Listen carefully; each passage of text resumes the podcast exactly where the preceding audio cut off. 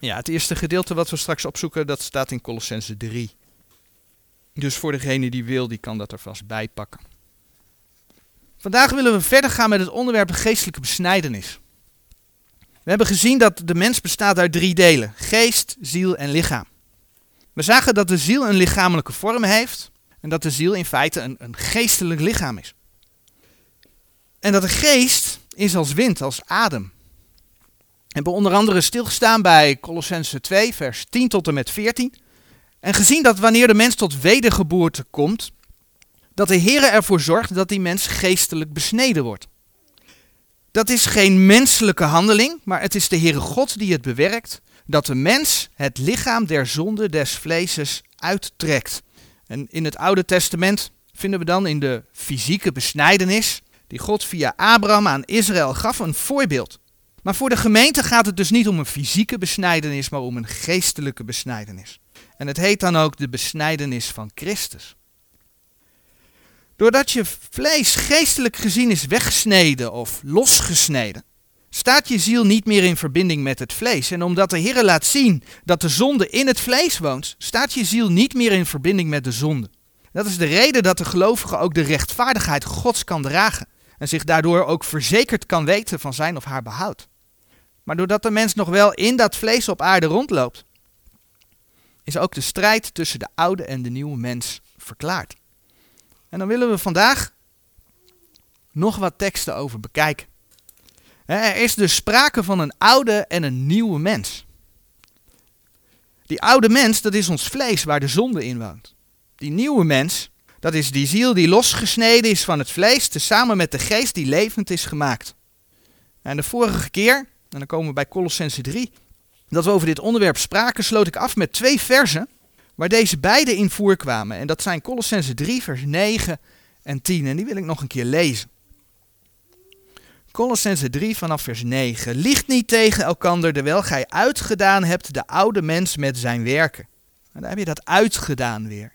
En aangedaan hebt de nieuwe mens die vernieuwd wordt tot kennis naar het evenbeeld desgene die hem geschapen heeft. Nou, een ander gedeelte waar ook de oude en de nieuwe mens bij elkaar genoemd worden, is bijvoorbeeld Efeze 4, vers 20 tot en met 24. Dus wanneer je wilt, zou je ook die er nog op na kunnen slaan. Doordat die nieuwe mens van binnen gevormd is, noemt de Heer je ook wel een nieuw schepsel.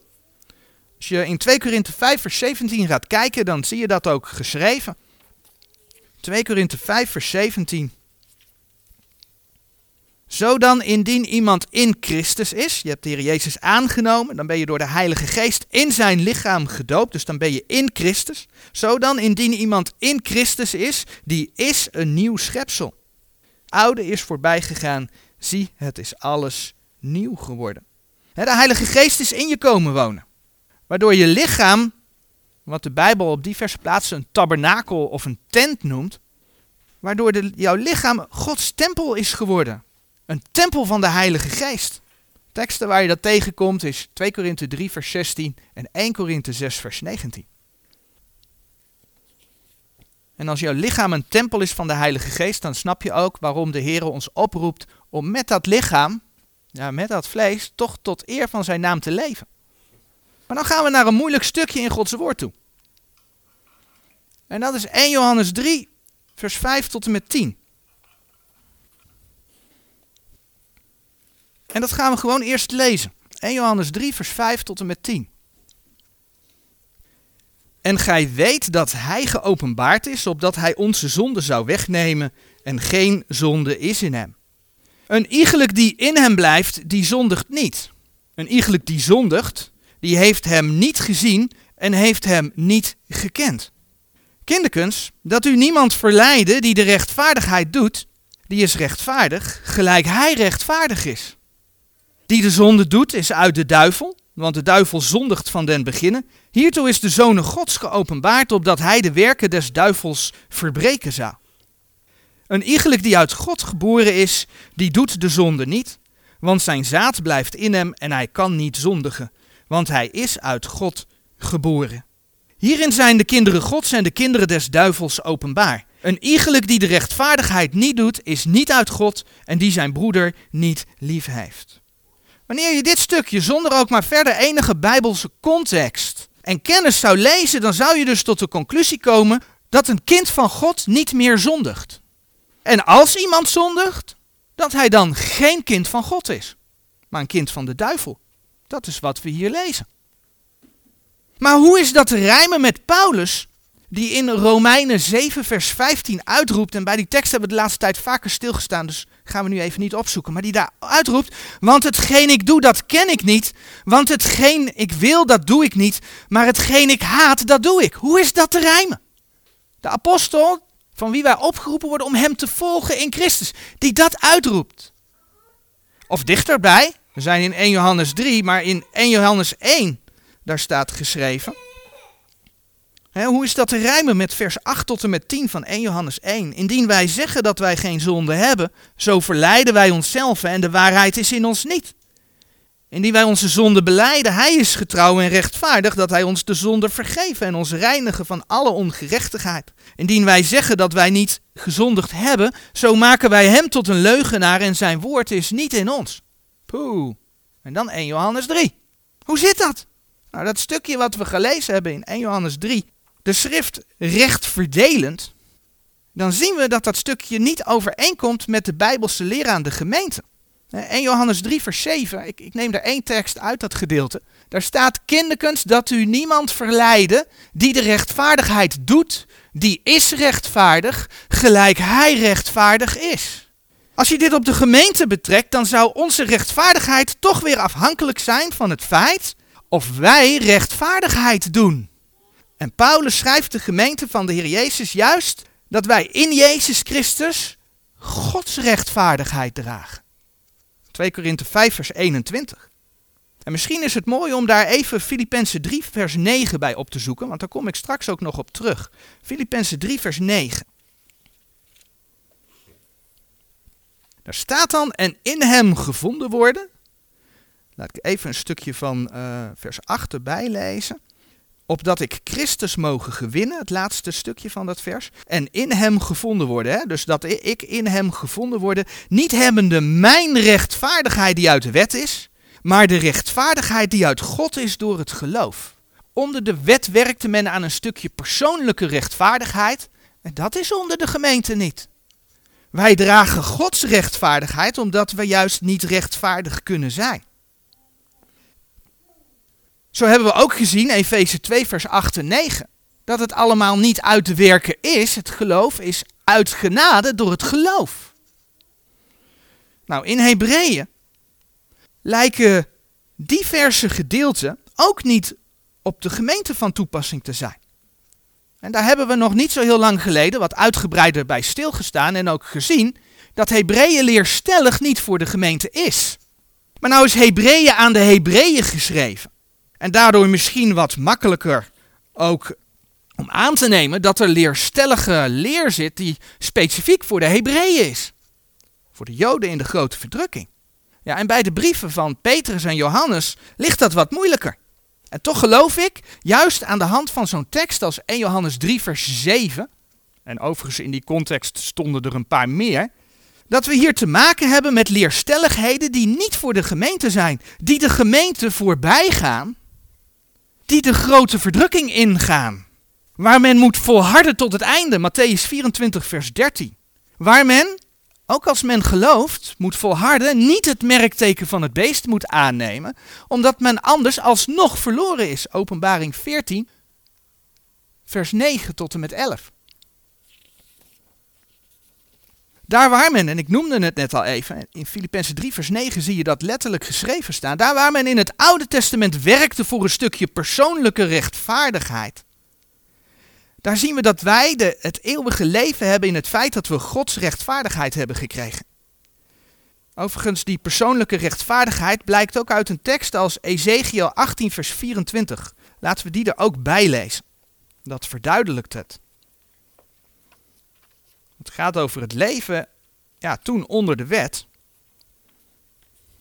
Ezekiel 28, vers 14. Sorry, 18, vers 24. Ezekiel 18, vers 24. Maar als de rechtvaardige zich afkeert van zijn gerechtigheid en onrecht doet, doende naar al de gruwelen die de goddeloze doet, zou die leven. Al zijn gerechtigheden die hij gedaan heeft, zullen niet gedacht worden. In zijn overtreding waardoor hij overtreden heeft en in zijn zonde die hij gezondigd heeft, in die zal hij sterven. Dat is dus absoluut niet voor de gemeente, dat is onder de wet. Maar daar zag je dus dat als men niet volhardde in het rechtvaardig doen en men stierf in de zonde, dat men daadwerkelijk in de zonde stierf. Er is een verschil tussen het Oude Testament, onder de wet, en tussen de gemeenteperiode waar wij in leven. En wat zie je nu gebeuren? In die grote verdrukking, dat, dat zie je ook in openbaring terug, daar komt juist dat stukje werken weer terug. En dat zie je dus ook in die versen van 1 Johannes 3. Daar ligt de nadruk op werken. En ik heb vroeger wel eens dit schemaatje gebruikt met de indeling van de Bijbelboeken erbij. En daar heb ik heel bewust bij de gemeentedeling Romeinen tot en met Filemon geplaatst. Dat zijn de brieven aan de gemeente. En na de opname van de gemeente heel bewust Hebreeën tot en met openbaring. En nee, dat wil niet zeggen dat we heel Hebreeën en, en heel uh, Petrus en Johannes aan de kant moeten doen. Absoluut niet. Maar in die boeken, daar zit meer de nadruk weer op de werken. Die we bij de brieven van Paulus niet vinden. En dat kun je alleen maar plaatsen als je de schrift recht verdeelt en hier rekening mee houdt. In 1 Johannes 3 vers 6 wordt ook gesproken over het zien van de Here. Aan het eind van de grote verdrukking komt de Here terug. En in het duizendjarig vrederijk zal men de Here ook zien. Terwijl wij, wat de Heer Jezus tegen Thomas zei, zalig zij die niet zien en toch geloven. Even met eigen woorden. Dat is eh, Johannes 20 vers 29. 2 Korinthe 5 vers 7 staat het ook zo duidelijk. Want wij wandelen door geloof en niet door aanschouwen. 2 Korinthe 5 vers 7 is dat.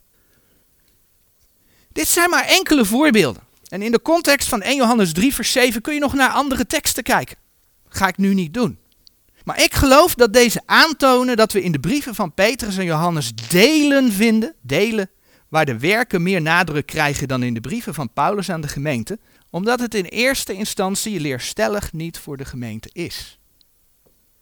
En nu weet ik dat velen in dit soort gevallen ja, naar het Grieks gaan.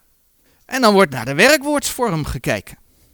En dan wordt er bijvoorbeeld gezegd dat 1 Johannes 3 vers 6 te lezen is. Ik lees eerst even wat er in 1 Johannes 3 vers 6 staat. Een iegelijk die in hem blijft, die zondigt niet. Een iegelijk die zondigt, die heeft hem niet gezien en heeft hem niet gekend. En dan zegt men, ja, maar als je naar het Grieks gaat, er zijn allerlei tools zijn daarvoor, dan kun je dat doen. En uh, dan kun je ook naar de werkwoordsvormen gaan kijken. En dan kun je daar, hè, mensen die, uh, dit is bijvoorbeeld Robertson's New Testament Word Pictures, die heeft daarna gekeken. En wat zie je dan dat men doet? Dan zeggen ze, dat is een bepaalde werkwoordsvorm.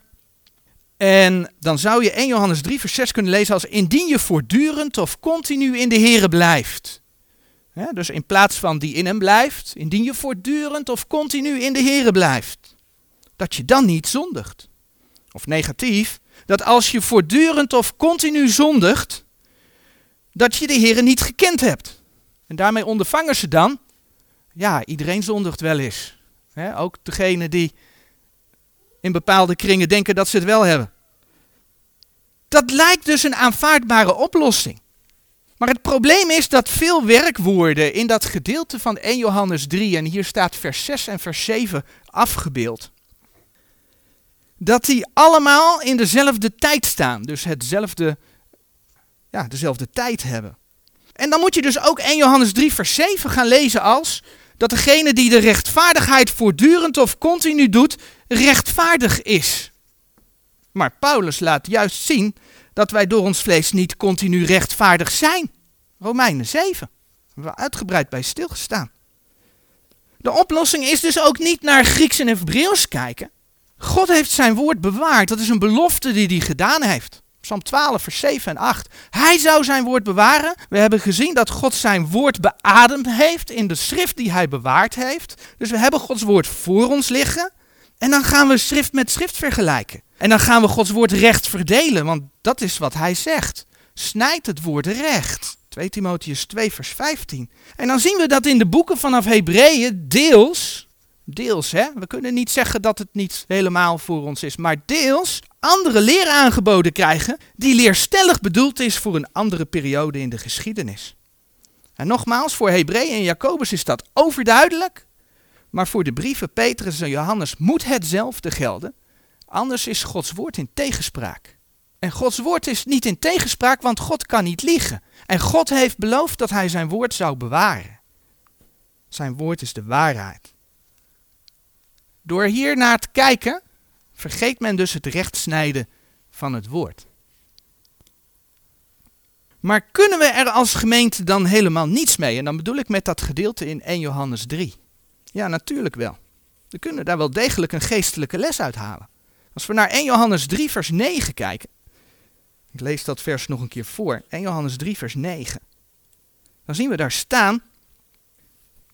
Een iegelijk die uit God geboren is, die doet de zonde niet, want zijn zaad blijft in hem. En hij kan niet zondigen, want hij is uit God geboren.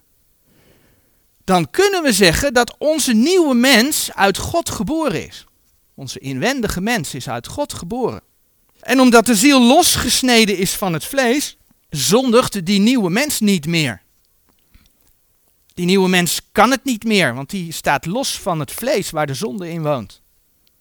En als we beseffen dat dat voor onze nieuwe mens geldt, dan begrijpen we dat bijvoorbeeld 1 Johannes 1, vers 8 tot en met 10 gewoon voor de gemeente blijft staan. Omdat wij ook nog steeds die oude mensen hebben. Dus, vers 8, indien wij zeggen dat wij geen zonde hebben, zo verleiden wij onszelf en de waarheid is in ons niet. En daarom 1 Johannes 1, vers 9. Indien wij onze zonde beleiden, hij is getrouw en rechtvaardig dat hij ons de zonde vergeven en ons reinigen van alle ongerechtigheid. Een bevestiging van de zekerheid die wij mogen hebben in deze gemeentetijd vinden we op diverse plekken. Als we Romeinen 8 opzoeken, dan lezen we in vers 38 en 39 dat Paulus schrijft: Want ik ben verzekerd dat nog dood, nog leven, nog engelen, nog overheden, nog machten, nog tegenwoordige, nog toekomende dingen, nog hoogte, nog diepte, nog enig ander schepsel ons zal kunnen scheiden van de liefde Gods, welke is in Christus Jezus onze Heer. En als we in 2 Timotheus 2 vers 13 lezen. 2 Timotheus 2 vers 13.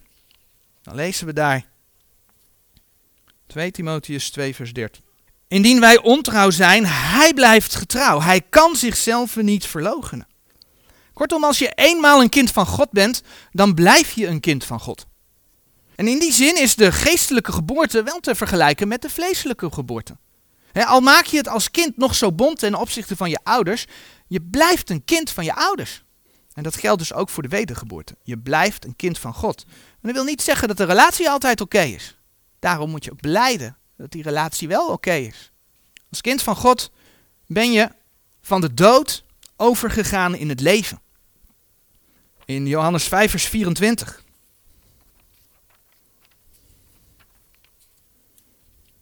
Dan lees je ook dat het evangelie beide kanten heeft. Het evangelie heeft behoud, het evangelie heeft ook verdoemenis. Het wordt alle twee genoemd in de tekst. 1 Johannes 5, vers 24. Voorwaar, voorwaar zeg ik u die mijn woord hoort en gelooft hem die mij gezonden heeft, die heeft het eeuwige leven en komt niet in de verdoemenis, maar is uit de dood overgegaan in het leven. Het een kan niet anders eh, zonder het ander. Je kunt het leven alleen maar begrijpen als je weet wat de verdoemenis inhoudt.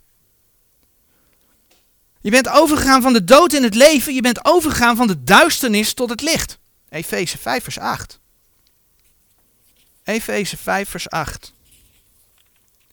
Want gij waart eertijds duisternis, maar nu zijt gij licht in de Here, wandelt als kinderen des lichts. Je kunt alleen maar weten dat je een kind van het licht wordt als je weet dat je van nature een kind van de duivel bent. Dat is wat de Bijbel openbaart. Pak Efeze 2 erbij. Van nature staat de mens onder de macht van de boze. Dat staat in het begin van Efeze 2. Maar op het moment dat die mens een kind van God wordt, dan word je daarvan bevrijd, dan word je daarvan verlost. En dat is juist die geweldige boodschap. Je bent dan een kind van het licht geworden. En in 2 Korinthe 4, vers 3 tot en met 4, daar zie je dat de duivel dat probeert te verhinderen, dat mensen dat weten. 2 Korinthe 4, vers 3 en 4. Doch indien ook ons evangelie bedekt is, zo is het bedekt in degenen die verloren gaan. In de welke de God deze eeuw de zinnen verblind heeft, namelijk der ongelovigen, opdat hen niet bestralen de verlichting van het evangelie der heerlijkheid van Christus, die het beeld Gods is. Dus als je je hart geopend hebt voor het evangelie, der heerlijkheid van Christus, dan ben je dus wel bestraald, want dat zijn de woorden die daar gebruikt worden, met de verlichting van dat evangelie. En het laatste punt dat ik graag wil noemen, is dat als je hem kent, als je wederom geboren bent, dat je naam in de hemel is opgeschreven. En het laatste schriftgedeelte wat we daarvoor opzoeken is Filippenzen. Filippenzen 4, vers 1 tot en met 3. Filippenzen 4, vers 1 tot en met 3. Zo dan, mijn geliefde en zeer gewenste broeders, mijn blijdschap en kroon staat alzo in de Heere geliefde. Ik vermaan Iodia en ik vermaan Sintige dat zij eensgezind zijn in de Heere.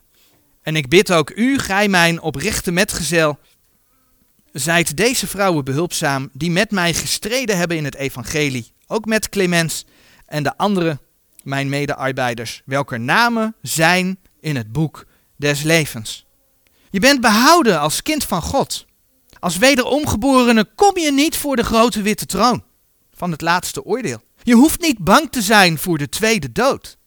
Maar we weten uit Openbaring 20, vers 11 tot en met 15 dat de Heer, als de doden voor hem staan, dus dat zijn niet de wederomgeborenen, maar laat kijken in het boek des levens. En als de namen daar niet in staan, dan gaan zij in de poel des vuurs. Openbaring 20, vers 11 tot en met 15. Maar in dat boek, waar de Heer in laat kijken, in dat boek staat jouw naam, als je wederom geboren bent, staat jouw naam ingeschreven. Tot zover voor nu. Amen. En dan gaan we pauze houden.